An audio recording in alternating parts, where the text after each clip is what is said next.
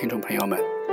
欢迎您收听新一期的传播学音乐电台，我是何振彪，我们好久不见了。现在是二零一五年七月三十一日晚上的二十三点四十四分，我又回到宁波，和大家一起来谈论传播学的话题。今天我们要谈论的是一个相对曾经热门了一段时间的话题，名字叫做媒介融合。如果一定要给二零一四到二零一五的中国新闻传播学选出一个最热的词汇的话，我觉得媒介融合应该可以作为热门的备选答案之一。就在昨天，也就是七月三十号。中国新兴媒体产业融合发展大会在钓鱼台国宾馆举行，新华社副社长盛海雄致辞。从盛海雄的致辞中，我们可以看到媒介融合发展在当下的业界和学界的重要地位。他说：“推进媒体融合发展是党中央着眼巩固宣传思想文化阵地、壮大主流思想舆论做出的。”重大战略部署。一年来，媒体融合成为中国媒体发展的主旋律和关键词。国内媒体你追我赶、奋勇争先，努力推动内容、渠道、平台经营管理等深度融合，不断将融合推向纵深发展。二零一四年已经以媒体融合元年为标志，写入中国新闻的。发展史。其实，第一本翻译到国内的关于媒介融合的专著，可以一直上溯到两千年。在两千年的时候呢，华夏出版社出版了一套丛书，叫做《现代传播一丛高校经典教材一丛》。在这里面呢，有一本专著是由美国的托马斯·鲍德温等几位作家。一起完成的一本专著，当时中文的题目叫做《大汇流：整合媒介信息传播》。当时托马斯·鲍德温呢是密治安州立大学的电信传播系教授，中国香港大学的客座教授。另外两位作者呢，一位是史蒂文森·麦克沃伊，是密治安州和俄亥俄州立大学的副教授。他本人呢，还是有线电视系统的老板。在通讯领域拥有大量的专利，并且发表了多篇论文。他是七十年代第一个开发商用双路付费收视电视服务的专利所有人。第三位作者的名字叫查尔斯·斯坦菲尔德，是密治安州立大学电信传播系的教授，呃，是贝尔应用实验室和法国国家电信传播研究院的客座教授。我们可以看到，这三位教授虽然都有密治安。州立大学的学术背景，同时他们还分别在电视、通讯等，包括电信领域有不同的研究的重点。所以当时这本专著呢，是我们在国内能够看到的最早也是最全的关于媒介融合的一本专著。虽然在封面上用英文大大的写了 “convergence”。但是因为是大汇流整合媒介信息传播，所以这本专著甚至在媒介融合成为热门词的时候都没有非常大的这个呃传播的量。但是这本书是最早关于把这个媒介融合讲清楚的，就是像河流的支流汇合成一个主流一样，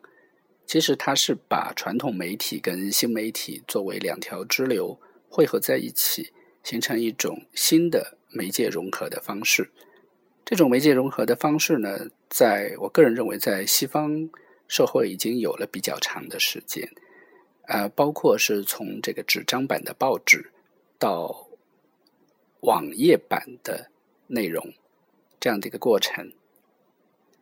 那么，为什么会在二零一四年成为我们国家的一个新兴的一个文化产业？包括我们国家的意识形态？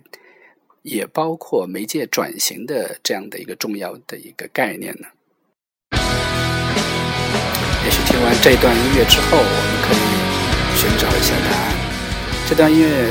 叫做《六英尺以下》，曾经是一个很著名的美剧的主题。这个乐队的名字就叫 Convergence，融合。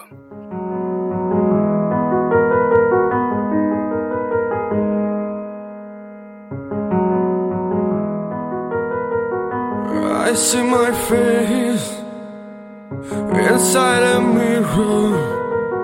and ask myself, where am I going? Time is flowing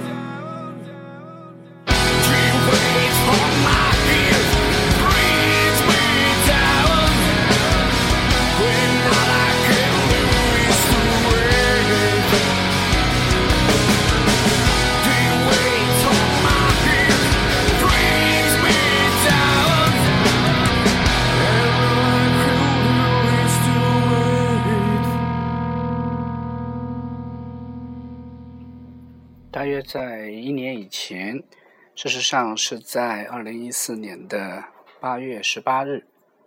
当时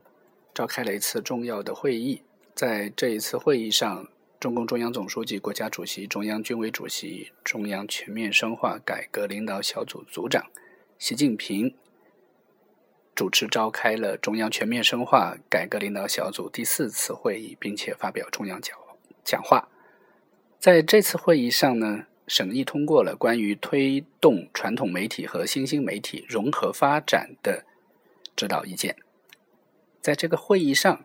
习近平强调，推动传统媒体和新兴媒体融合发展，要遵循新闻传播规律和新兴媒体发展规律，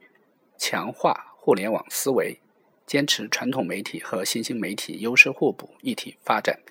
坚持先进技术为支撑内容建设为根本，推动传统媒体和新兴媒体在内容渠道、平台经营管理等方面的深度融合，着力打造一批形态多样、手段先进、具有竞争力的新型主流媒体，形成几家拥有强大实力和传播力、公信力、影响力的新型媒体集团，形成立体多样、融合发展的现代传播体系。要一手抓融合，一手抓管理，确保融合发展沿着正确方向推进。在这段讲话出现以后，应该说媒体融合成为整个中国的新闻传播学界和业界最重要的一个概念词。但是，当所有的业界专家和学者们都在讨论媒体融合的时候，其实有一个，甚至有几个概念可能有意无意的被忽略了。西方社会走入到媒体融合的时候，它最开始的概念并不是为了要增加传播力，因为并没有某一个传媒集团想要像我们现在的党媒、党刊、党报或者呃党报集团的 APP 或者网站这样具有如此重要的宣传的功能。而由于，譬如说美国反托拉斯法等一些法律制约，使一些传媒集团不能够同时拥有一定数量以上的报纸和广播电台，为了避免某一些财团拥有过于强大的这样的一种传播力，所以在法律上是限制这些传媒托拉斯或者传媒集团同时拥有多家媒体的。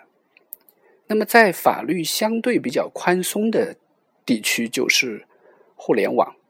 所以对于互联网的限制相对比较少，所以很多传媒集团会考虑运用新兴的传播方式来增强自己的影响力和盈利能力，而不是出于某一种自身宣传的需要。大概在零六年的时候，我读过两本相对比较重要的专著，一本呢叫做。Connect plus converge，就是啊联系关联加上融合。副标题是 Australian Media and Communications Law，就是澳大利亚媒体和传播法。作者是 Scott Battle 和 Elizabeth D。那么这两位作者写的这本专著呢，主要就是讲啊。澳大利亚的媒体如何通过媒体融合的方式啊，来规避这些媒体和传播的法律？同时呢，他也建议这些传播的法律通过什么样的方式，譬如计算受众的数量这种方式来约束媒体的权利。所以，就像我前面几期节目谈到的，我们很多的理论它的出现，并不是为了要促进媒体的影响力或者媒体的权利，而是出于约束它的需要。那么就在这样的一种博弈当中，就是媒体自身想要扩大，以及政府出台相关的法律法规来约束他们的发展。在这样的一种博弈当中，媒介融合越来越成为投资人所愿意介入，同时呢，政府也适当给予必要的宽限的这样的一个西方的一个学术的概念。那么当然到了。国内以后，我们更多的是运用媒介融合的方式方法，来使已经影响力在削弱的报刊媒体，包括电视媒体，如何能够通过互联网来诞生新的宣传力和传播力。那我当时读的另一本专著叫做《Media Organizations and Convergence》，啊，副标题是《Case Studies Media Convergence Pioneer》，啊，那个时候还是比较 pioneer 的。还是比较先锋的，呃，作者呢是 Grace and Lawson Borders，啊，这本专著的影响力要比前面一本专著要大一些，啊，它主要讲到的是把这个媒介融合作为一种组织管理手段，特别是媒体管理手段，呃，我想很多的现在在做媒介融合的专家和学者，其实蛮应该很好的读一下这本书，不过好像还没有中文版，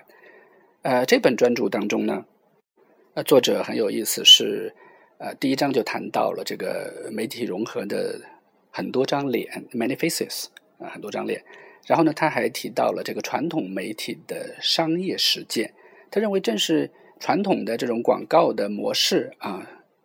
遇到了一些商业的阻碍，才促使这个媒介融合。而且，在作者的眼中呢，在历史上已经有过多次的媒介融合的先例了。比如，他曾经提到。啊，这个《先驱论坛报》呃，就是一个媒体的先锋，从一九零零年就开始运用各种新旧媒体的融合，来促进报纸的发行以及自身的啊报刊方面的市场盈利能力，包括影响力。那么它的案例呢，还包括达拉斯的这种呃市场的主导性啊这些案例，啊还包括了佛罗里达的 Temper，啊认为在 Temper 形成了一个媒介融合的新闻中心，通过一种新闻中心来提供多种新闻内容。啊，这都是作者在将近十年前所贡献给我们的学术智慧。关于中文的媒介融合的作品并不好找啊，关于融合的概念，所以我们找到这个乐队的名字叫做无限融合，作品的名字叫活着。就在发生的一瞬间，生命即将从此改变，不可能预料，也只能用明天。习惯了你的人们，在一场灾难后重生，你应该清醒，我们都还存在着。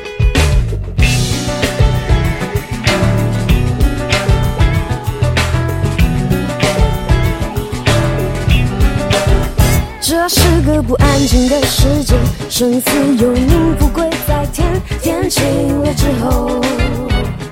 也许能笑看一切。以前你往放不下的，现在可以更洒脱些，能更加珍惜平凡的温馨美丽。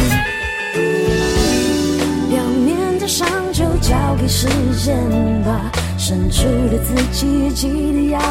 好好疗愈，找寻心灵的平静。请相信一切都会有转机。生命是稍纵即逝，过程是不断的累积，是一种辛苦，也是一种幸福。幸福是生存的价值，用心的生活方式，轻活在当下，满足你爱的沉迷。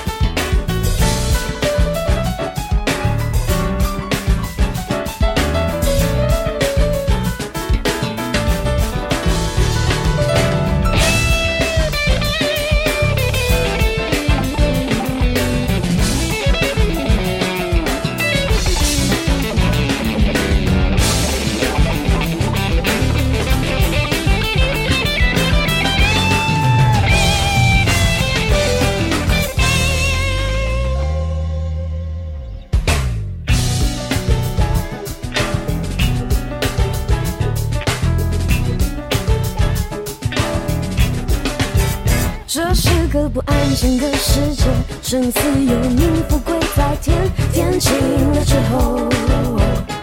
也许能笑看一切。以前你往放不下的，现在可以更洒脱些，能更加珍惜平凡的温馨美。表面的伤就交给时间吧，深处的自己记得要好好疗愈，找寻心灵的平静。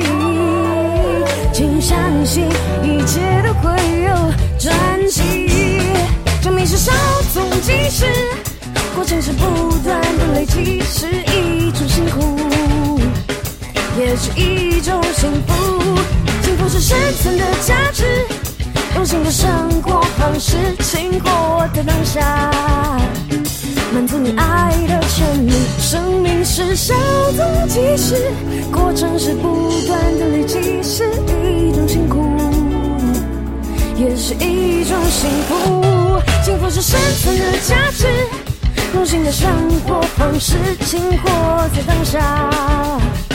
满足你爱的沉迷。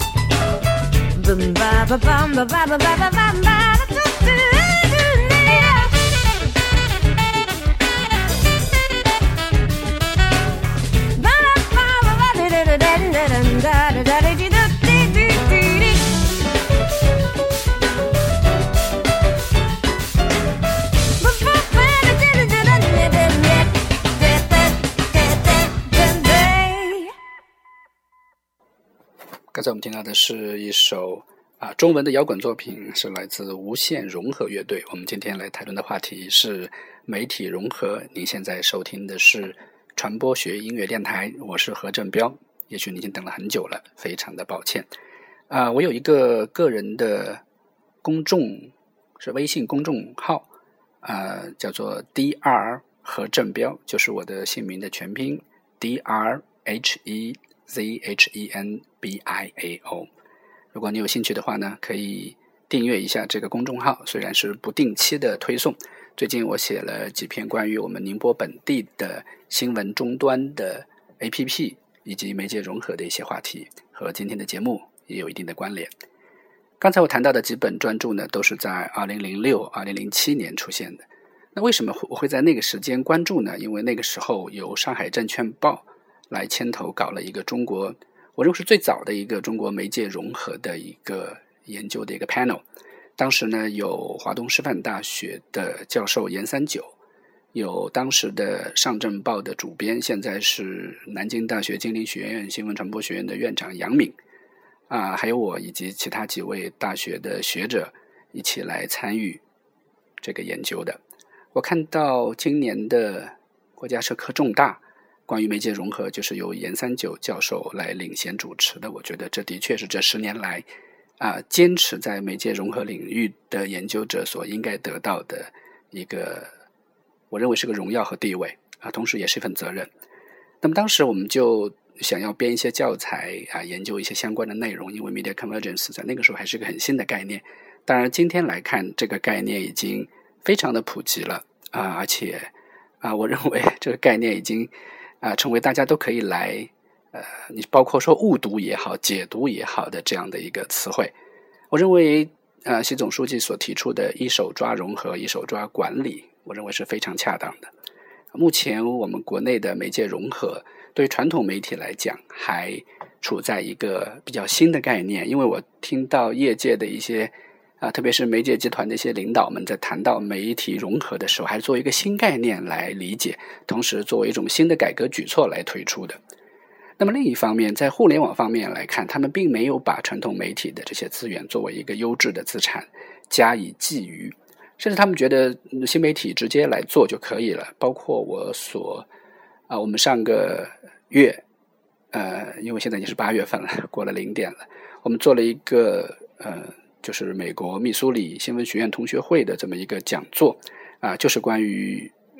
媒呃数字时代的一个呃媒体的一个新的一个业态的思考。我就看到有我们密苏里的毕业生是直接自己来办新媒体，通过微信公众号来推广自己的内容，就是小有所得。我也推荐一下啊，这样的一个。非常前卫，同时才华横溢的年轻人们来做的这样的一个新媒体。从这样的新媒体来看的话，这只是个代表，他们并没有想要去运用传统媒体的一些资源，虽然他们跟传统媒体也会有互动。所以，我想从那方面来看的话，作为媒介融合来说，可能新媒体要占更高的比例。这和传媒集团们想要通过传统媒体的优势，加上一点互联网加的概念。是完全不同的。如果我们用三七开来看的话，传统媒体还是把新媒体当做百分之三十啊。对于传统媒体之外的新媒体的经营者和创业者来说，传统媒体只有百分之三十。这就是我们现在所面临的这样的一个现状。由于节目的时间关系，我想我们今天关于媒体融合只能先谈这么多。虽然在我们今后的很多期的节目当中，我们都会谈到媒体融合的这样的一些内容。啊，也有朋友来说，为什么何老师你这么久都没有更新电台？我很想说一句真心话，因为原来这个电台只是我每天在忙完一天的工作之后听音乐的时候会胡思乱想一些概念。我没有想到，它无形之中成为了年轻人们来考取传播学、包括新闻传播学、广告学研究生的时候必听的一个音频。很多啊，今年嗯七月份被录取为硕士研究生的很多朋友，甚至还有博士研究生的朋友啊，来邮件或者通过其他的方式来告诉我，他们通过听这个电台啊，在考试中取得了好成就，非常的高兴。我甚至没有想到过。呃，会有这样的一个积极的作用，所以这也使我的节目在制作过程中更多的考虑受众。说真心话，原来只是我自己有些想法不吐不快啊。原来包括我自己的呃一些研究生们，有时候不能当面授课，我希望他们课后能够去看一些书，做一些指导，在他们耳旁呃嘀嘀咕咕、唠唠叨叨的这样的一个节目。因为我自己听音乐的时间很少了，我自己都很少有时间去听音乐，这想来是非常不正常和不正确的一件事情。所以我还是每天给自己留出一些时间来听音乐，来谈论一些传播学的话题，逼迫自己，呃，做一些反思，做一些思考，同时把它录下来，啊，给我自己，也给喜欢传播学的朋友们。非常感谢你收听今天的传播学音乐电台，我们好久不见了。我想我会坚持每周做一到两期节目，让它变得更加的秩序化。同时，我看到荔枝 FM 有个新的功能，是可以有投稿啊。如果大家有什么内容，可以在我们的社区里面留言，也可以投稿，也可以通过各种方式和我取得联系。感谢您的收听，我们下期节目再见。